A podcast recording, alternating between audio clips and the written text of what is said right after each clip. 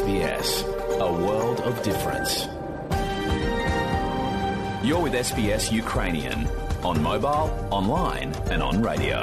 Ви з СБС українською на мобільних, в інтернеті та на радіо.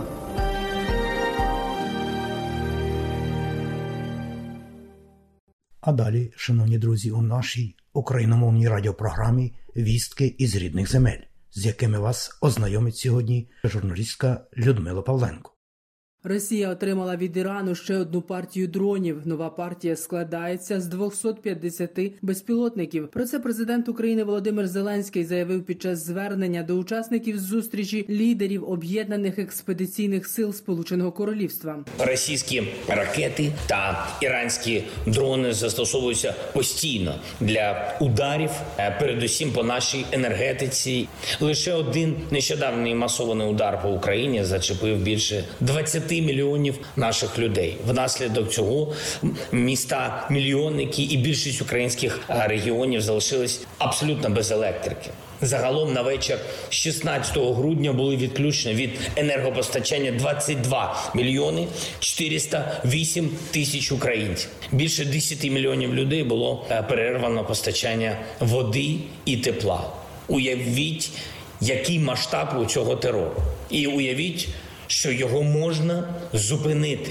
Говорив про це український президент і у своєму щоденному зверненні. Додам, що звернення президента за підсумками чергового дня війни прозвучить традиційно наприкінці матеріалу. Тим часом Росія продовжує тероризувати Україну вночі проти 19 грудня. Мирні населені пункти України, зокрема столиця, зазнали чергової масованої російської атаки дронами камікадзе. Щонайменше 35 баражуючих боєприпасів випустили російські армійці. Більше 30 безпілотників були ліквідовані силами української протиповітряної оборони. Ускладнює роботу сил протиповітряної оборони нічна темрява, тому є і влучання, розповів речник повітряних сил Юрій Гнат. Повітряні сили та інші сили оборони були готові до цього нападу. Переважна більшість БПЛА було збито. Наразі маємо інформацію про збиті 30 шахедів і на півдні, і в центрі та на сході країни. Залучено в основному зенітні ракетні підрозділи. Також залучено авіацію та мобільні вогневі групи повітряних сил у взаємодії з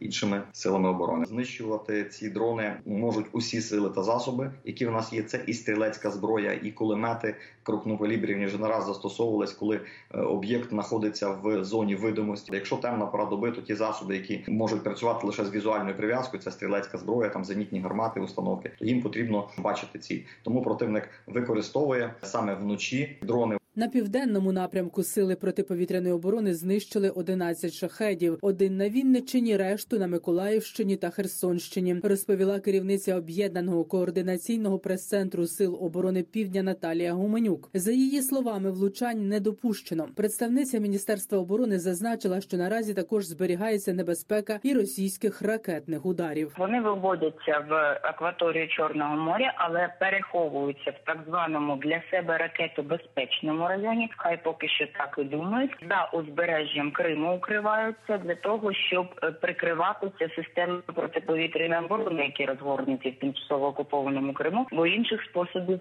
захиститися для корабельного груповання зараз немає. Але ракети носії в морі наразі в чорному морі немає на чергуванні, але ракети носії можуть будь-якого години доєднатися та нанесення ударів. А от у столичному регіоні російські снаряди пошкодили серед іншого і інфраструктурні об'єкти. Про це повідомив начальник Київської міської військової адміністрації Сергій Попко. Уламки шахедів виявлені у дворах житлових будинків у Святошинському і Солом'янському районі. У Шевченківському, крім цього, пошкоджено дахи трьох будівель, вікна житлових будинків. Ну і автомобілі. Після останнього російського удару пошкоджена інфраструктура розподільчих енергетичних мереж, підстанції та високовольтні мережі. Про це розповів голова ради спілки Всеукраїнської енергетичної асамблеї Іван Плачков. За його оцінками, ситуація дуже критична. Після останнього удару пошкоджено дуже багато інфраструктури розподільчих мереж. Це і підстанції, це високовольтна мережа. Навіть система не могла прийняти е,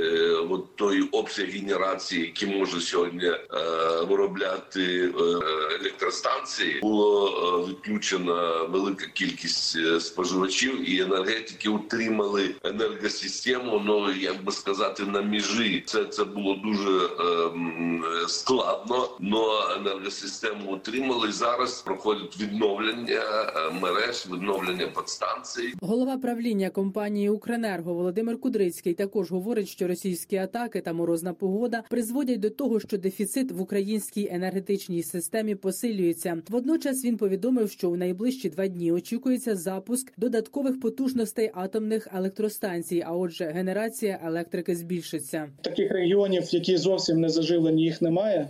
Е, Є регіони, в яких е, є такі мережеві обмеження для постачання електроенергії, зокрема, це Дніпропетровщина і Київщина, але там споживачі теж частково заживлені, і там просто обмеження більші ніж е, в решті країни. А от на фронті ситуація для України більш сприятлива. Збройні сили України ліквідували лише за добу понад півсотні російських окупантів, і загальне число втрат російської армії за час повномасштабного вторгнення впевнено наближається до 99 тисяч. Про ситуацію на фронті розповідає речник Генерального штабу збройних сил України Олександр Штупун. Українська авіація протягом минулої доби завдала 9 ударів по районах зосередження особового складу, озброєння та військової техніки, та 3 удари по позиціях зенітно-ракетних комплексів противника. Підрозділи ракетних військ і артилерії уразили пункт управління, район зосередження живої сили, два склади боєприпасів противника, а також радіолокаційну станцію контрбатарейної боротьби зоопарк. На Сватівсько-Кремінному напрямку Луганщини збройні сили України продовжують витісняти російських армійців. Є сподівання, що до нового року звідти надійдуть хороші новини. Про це розповів голова Луганської обласної військової адміністрації Сергій Гайдай. Єдине, що може реально їх е, відкинути, то це наші збройні сили України. Те, що в них там відбувається всередині, нема загального якогось порозуміння і злагодженої роботи, але це все одно не працює на повний там якийсь деструктив, тому що е, все одно вони бояться, все одно вони розуміють, що позаду стоять загранзагони. Люди не хочуть воювати, це зрозуміло. Намагаються будь-якими способами тікати від тої мобілізації, хто як може. Не всі люди мають можливість дати хабаря і виїхати в бік Росії, тому що на сьогоднішній день це вже треба віддати тисячі доларів, щоб випустили за межі Луганської області. Головна мета візиту президента Росії Путіна 19 грудня до Білорусі тиск на Олександра Лукашенка з метою долучення військ Білорусі до збройної агресії проти України. Так вважає командувач об'єднаних сил збройних сил України генерал-лейтенант Сергій Наєв. Він нагадав, що нещодавно Путін провів службову нараду з керівництвом збройних сил Росії, під час якої розглядалися пропозиції військового командування на найближчі та середньострокові перспективи. Відразу після цього була анонсована поїздка Путіна в Мінськ. На наш погляд, е, будуть відпрацьовуватися питання подальшої агресії проти України та більш широкого залучення збройних сил Республіки Білорусь до операції проти України, зокрема на нашу думку, і на суходолі. Професор кафедри Академії сухопутних військ Андрій Харук вважає, що існує імовірність нового повномасштабного наступу з боку Білорусі, але найближчим часом вона невисока. За словами експерта, навіть якщо врахувати перекидання до Білорусі російських військ, то це переважно мобілізовані для навчання на білоруських полігонах. Оборона наша на півночі вже далеко не та, яка була в лютому місяці. Там підготовлені інженерні загородження і відповідні е, позиції військ. Е, Ну, оце власне одна із загадок, на яку я відповіді не можу знайти. Так як вони це збираються зробити, оскільки та білоруська армія, яка зараз є, допомогти їм особливо не може. Це біля чотирьох мотострілецьких бригад, якщо я не помиляюсь, три бригади в їхніх силах спеціальних операцій. Це повітряно-десантна, десантно-штурмова і спеціального призначення, плюс там артилерійські певні частини, повітряні сили Білорусі. Це не повних два авіаполки. А на думку українського військового експерта Петра Черника, ймовірність участі білоруських військ у сухопутній операції наразі складає 50 на 50. Білоруську армію не можна вважати серйозною бойовою одиницею, але недооцінювати ворога також не варто. До того ж, слід говорити про те, що Білорусь уже бере участь у війні проти України. З її території регулярно завдаються ракетні удари по Україні. Не треба чекати, що ворог не нападе, а робити все можливе, що коли він він нападе, ціна для нього була непомірною. Лінія Маннергейма українська по півночі нашого кордону побудована. Якщо вони відважаться, їм буде непереливки. Це акт суїциду. На мій погляд, для того, щоб дійсно щось було по справжньому серйозно, треба не менше 50 тисячний корпус. Де їм зараз їх це взяти, насправді не розумію. До 15 тисяч особового складу і відповідної техніки мають.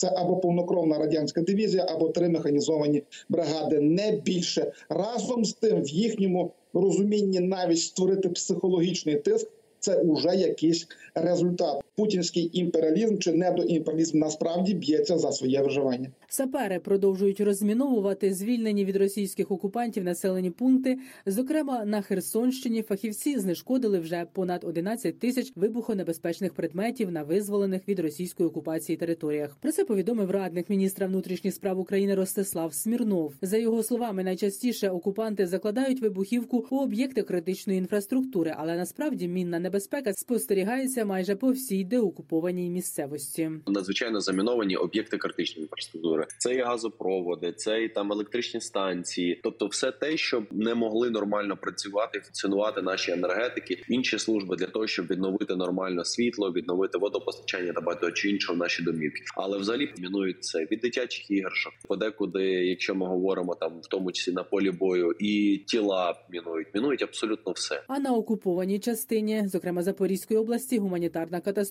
Місцеві мешканці не мають доступу до нормальної медицини, комунальних послуг, харчування. Також немає можливості виїхати з окупованої території. Про це розповів міський голова Мелітополя Іван Федоров, який перебуває на підконтрольній Україні території, але отримує інформацію із окупованого Мелітополя. Сьогодні виїхати з тимчасово окупованої території, як і заїхати ну, вкрай складно. Окупанти оголосили про нові правила виїзду. Якщо раніше просто треба було перепуску отримати в комендатурі, то тепер треба подати на розгляд комісії свою заяву про виїзд, обґрунтувати причину виїзду і дуже обмежений перелік причин, чому ти хочеш виїхати. Раніше ми нашим мешканцям рекомендували виїжджати через тимчасово окупований Крим, але також почалися обмеження, тому що російські погранці на кордоні з європейським союзом мешканців нашої території в 90% випадках також не пропускають. На новорічну ялинку перетворили захищений мішками з піском пам'ятник Святому Миколаю у Миколаєві. Міський голова Олександр Сенкевич розповів, що реалізувати проєкт допомогли волонтери. Тепер городян запрошують прикрасити ялинку іграшками зі своїми побажаннями.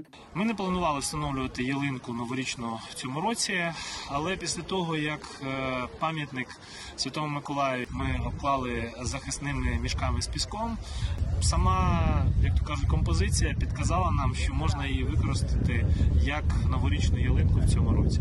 Ми очікуємо всіх миколаївців, які будуть приносити свої іграшки, писати на них побажання або якісь слогани і вішати на ялинку. 19 грудня, у день Святого Миколая, українська залізниця запустила потяг Святого Миколая, рейси якого привезуть понад 33 тисячі подарунків дітям на деокупованих територіях. Поїзд містить залізну резиденцію Святого Миколая. Тому, окрім подарунків, повіз театралізоване дійство прямо у спеціально облаштованому вагоні. Раніше Укрзалізниця встановила на центральному столичному вокзалі ялинку до освітлення гирлянд, якої може долучитися кожен бажаючий. Для цього треба крутити педалі спеціального велотренажера. Таким чином відбувається електроживлення прикрас святкового дерева. На Софіївській площі у Києві засвітили головну ялинку країни. Цього року формат святкувань інший. Ялинка не така велика й ошатна, як завжди, 12 метрів замість 31, як минулого року, і назвали її ялинкою незламності.